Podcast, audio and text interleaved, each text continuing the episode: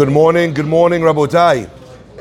Welcome to Breakfast in the Class. Breakfast in the Class today is dedicated for the speedy and complete Refuah Shlema of our Rabbani Chana Farhi, Chana Batzima Fega, as well dedicated for the speedy and complete Refuah Shlema Rabbi Eli Abadi, Shimon Mazav Fortuné. Also dedicated loving memory Louis Nishmat Ezra Ben Nechama, sponsored by his grandson Abraham Sultan, and as the Refuah Shlema for Meir Ben Shoshana Bezat Hashem. His surgery today should go, uh, please God, well and bring him complete healing. Breakfast in the class is dedicated in loving memory and Ilui Nishmat, 12 year old Shia Singer, Shia Ben Chaim Ben Zion, Alav Shalom, who passed away suddenly last week at the age of 12. For the Refuah Shlema for a young boy who suffered cardiac arrest due to, due to, due to an allergic reaction, Avram Yosef Ben Cyril, Golda Rivka, um, you saw probably saw on the on Yeshiva World on the news, and a loving memory, Luni Shmat, of a, five-year-old who also passed away from cardiac arrest on Friday. Esther Frida Bat Shalom, sponsored by Avram Simmons. My friends, I want to say just a public service announcement. It is always this time of year, during the three weeks and the nine days, that we unfortunately have these terrible tragedies happening, all sorts of crazy things that will happen with young people, uh, you know, and especially in the summer months. I just want to share.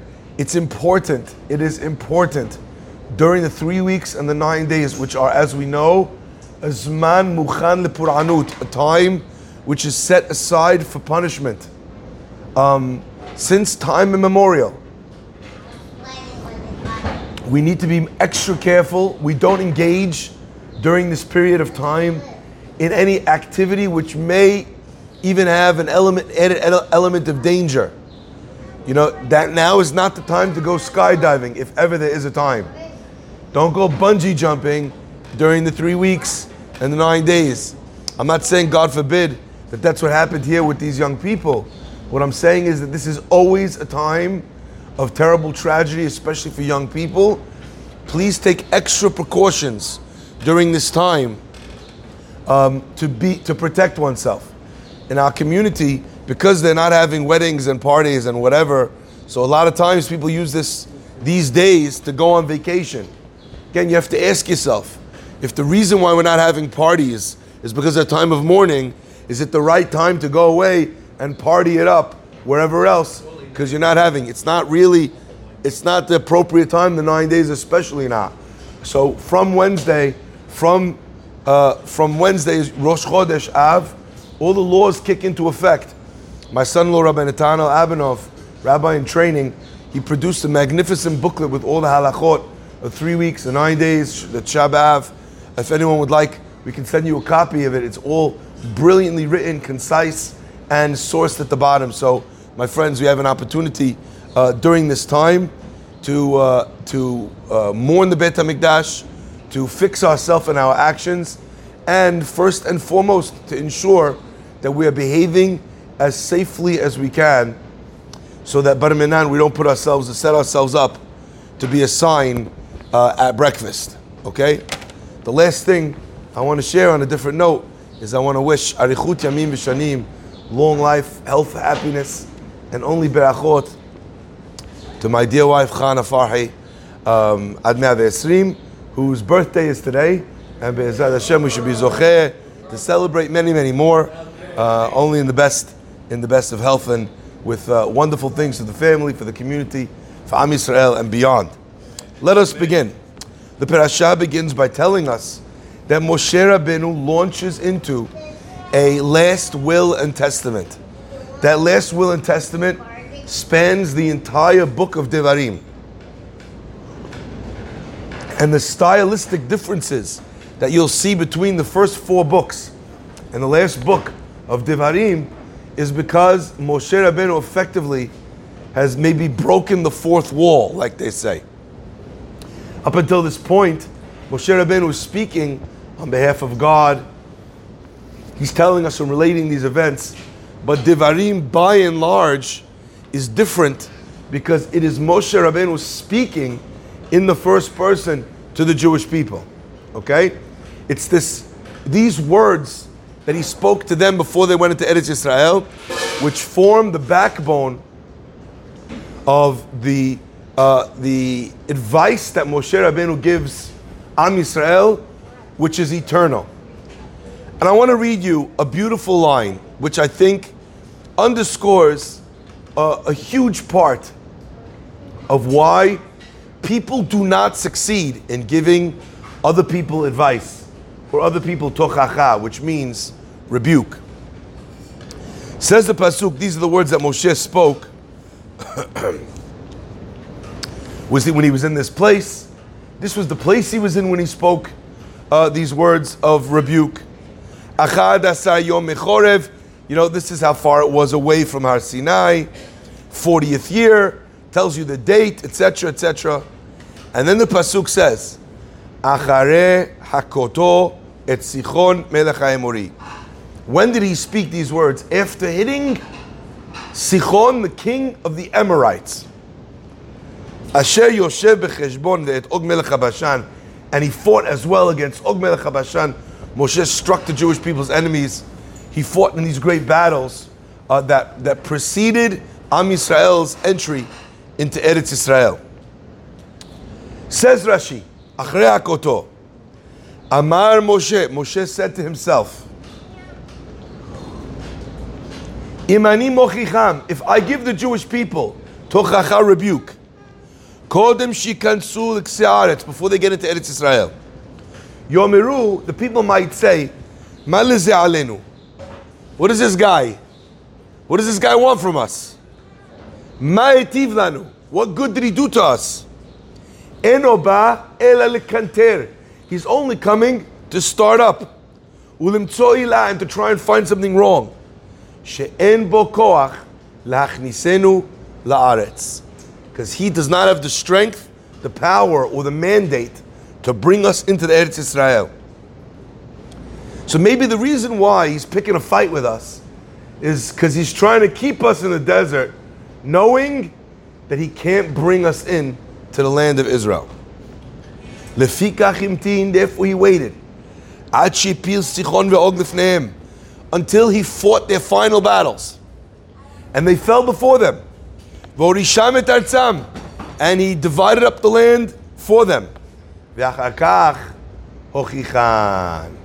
And afterwards, he gave them his advice and his rebuke.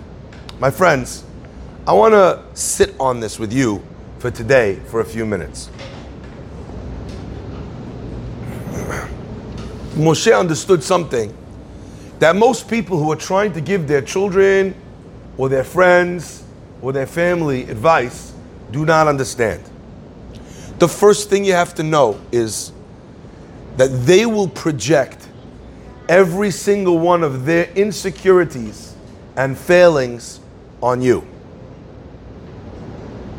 In the story of the Meraglim, the spies, the spies came back and they used a ploy, a method, to be able to make sure that the Jewish people would not go into the land of Israel. They told them about how dangerous, how big their enemies were, and that they could not be conquered not by them, by the way, and not by God.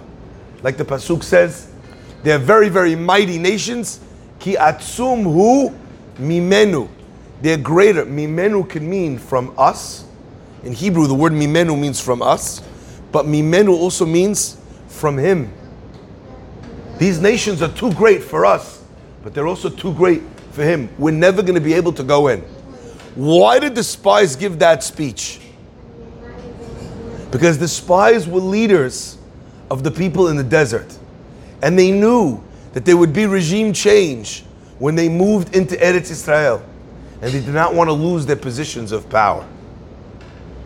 Sometimes, when a person acts, they're not acting in your best interest. They're acting only in their own best interest. Now, Moshe was not that person.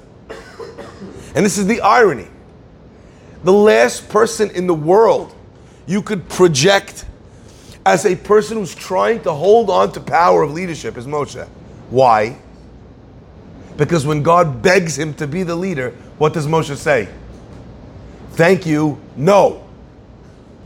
No, thank you, don't want it, I'm not worthy, I don't want it. Give it to someone else. Give it seven days. Moshe argues with God until God gets angry with Moshe. And by the way, the Chachamim explained that Moshe gets punished by God for fighting too long. You know, sometimes the guy, you tell him, please go, Hazan. There's no, no, no. You're supposed to actually say no the first time, you know that. Out of humility, you're supposed to say, no, no, no thank you. No. Fadal, come for lunch. No, no, no, no. Once, twice, couple times, three times. Then you got to go. Hashem gets upset with Moshe. By the way, what's the punishment? Al Chachamim explain. Moshe originally was supposed to also be the Kohen Gadol. But because of his, uh, his adamant refusal to be the leader, he loses Kehuna Gedolah to Aaron HaKohen. My friends, could you suggest for a second that Moshe is keeping the Jews in the desert because he can't take them in, he can't get into land of Israel because he's not supposed to go in, and the reason why he's doing it is for his own power and his own ego? Why did Moshe think they would say that about him? And the answer is because such is the way of people who are getting rebuke. You come to someone and you say, listen, the way you're behaving is not correct. The very first thing people do, the defense mechanisms come crashing down, and they immediately look to say, but you, me, you, me, you. You have this problem, you have that problem. And even Moshe Rabbeinu is teaching us here. Even if the suggestion is ludicrous, you think I want to be the leader? I argued and fought to not be this person. Still, still they will cast their failings on you. So, how do you give advice if the person's only response, especially with young people, but it's not only young people, it's people who are threatened, people who have Napoleon syndrome. Napoleon syndrome was where a person feels short. And I always say this just because we have a name for a person feeling small in stature, in height, doesn't mean that the same exact syndrome does not apply to a person who feels small for any other reason. A person might feel small because they're small monetarily, financially. They might feel small because of their family status. They might feel small because of their religious status. And sometimes when a person feels inadequate in an area, what do they do? They fight and try to make themselves be the biggest guy in the world. My friends, I, I still remember. I still remember a guy yelling at me in the bagel store. I think I told you this.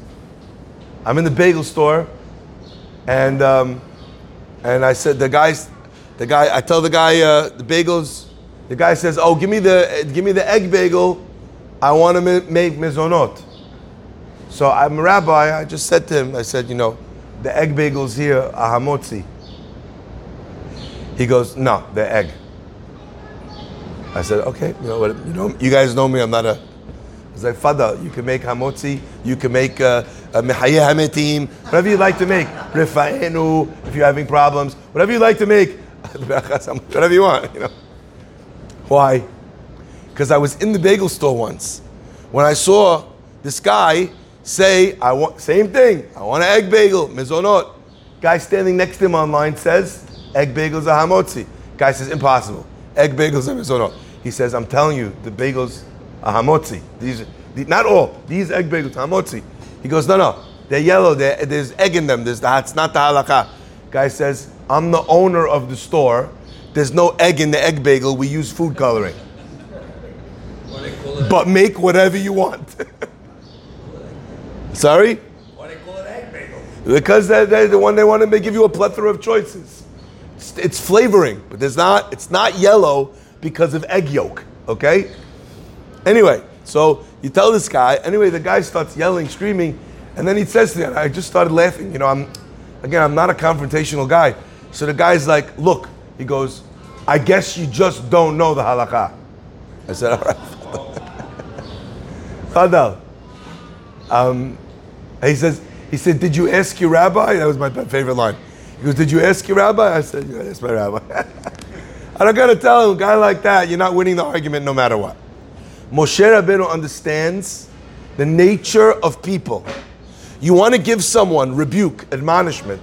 One of the things I ask people to stay focused on is what is the point of your rebuke? What are you trying to achieve with this conversation? You're trying to convince them, understand that they will project all of their failings on you. They will retranslate and rewrite and say that the reason why you're doing it is this or that or whatever. Anything to not be at fault. What does Moshe do? אחרי הכותו את סיחון מלך האמורי, אשר יחשב בחשבון, ואת אוג מלך הבשן. Moshe waits until he goes to war against Sichon and Og, Og with them. Because Moshe understands, as Rashi tells us, he went, he fought all their battles. He got them to the place where there was nothing left for them before they get into Eretz Israel. Moshe says to them, Look, honey, I want only the best for you. If I wanted to keep you here in the desert for my own purposes, I probably wouldn't have gone to war and fought those battles that got you closer. Now I'm going to point this out. Really? Moshe needed to prove his loyalty, his usefulness to Am Yisrael? Didn't he do everything for them? Didn't he do everything for them?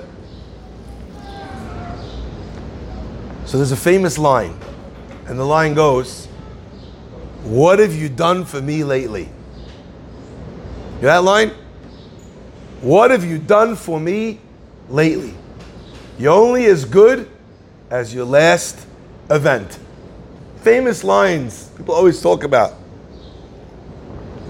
I think that Moshe Rabbeinu understood number one, that the fact that he took them out of Egypt 40 years ago, it didn't matter anymore.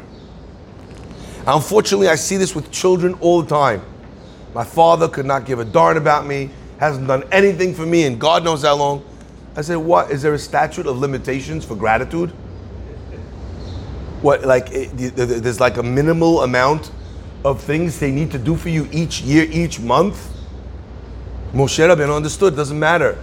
All the logic doesn't matter.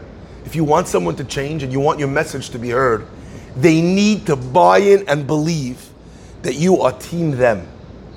That this has nothing to do with you, and you would do anything. And in fact, listen to carefully. Moshe Rabbeinu knows not only that if he gets the Jewish people in, he's not going in, but like we find where the pasuk tells us unbelievable with Moshe Rabbeinu. Moshe Rabbeinu tells the Jewish people after the story of of, of uh, Bilam and Balak, God says to Moshe. Attack the Midianites. They just got you all to sin. Big plague in, in Shimon. Big problem. Attack them and listen. And he says, and take the revenge of the Jewish people. Moshe Rabbeinu comes. And after that, you will be drawn back to your people. After that, you're going to pass away. Moshe goes to the Jewish people and he changes the language. He doesn't say, take the revenge of the Jewish people. He says, take the revenge of Hakadosh Baruch Hu. Moshe is not only, he knows that as soon as this battle, this campaign is over, his life is over. But he is so dedicated to the people and to getting them to their personal best that he uses and employs language that actually encourages and enthuses the Jewish people to get the job done even faster. If Hashem told me, listen, Shlomo, I love you, you're doing a great job, but I'm taking you back to Shamayim as soon as you arrange a parade down 62nd Street. The very last thing that I'm going to choose to do is arrange a parade down 62nd Street. I know that until I do that, I'm gold. God said, you're not going to die until you do that. That's what God said. Moshe has a golden ticket. Fight the Midianites, and after the battle is done, that's when I'm going to take you. That's when your neshama will come back up to heaven. And what does Moshe do? He doesn't run away from danger, he runs towards it.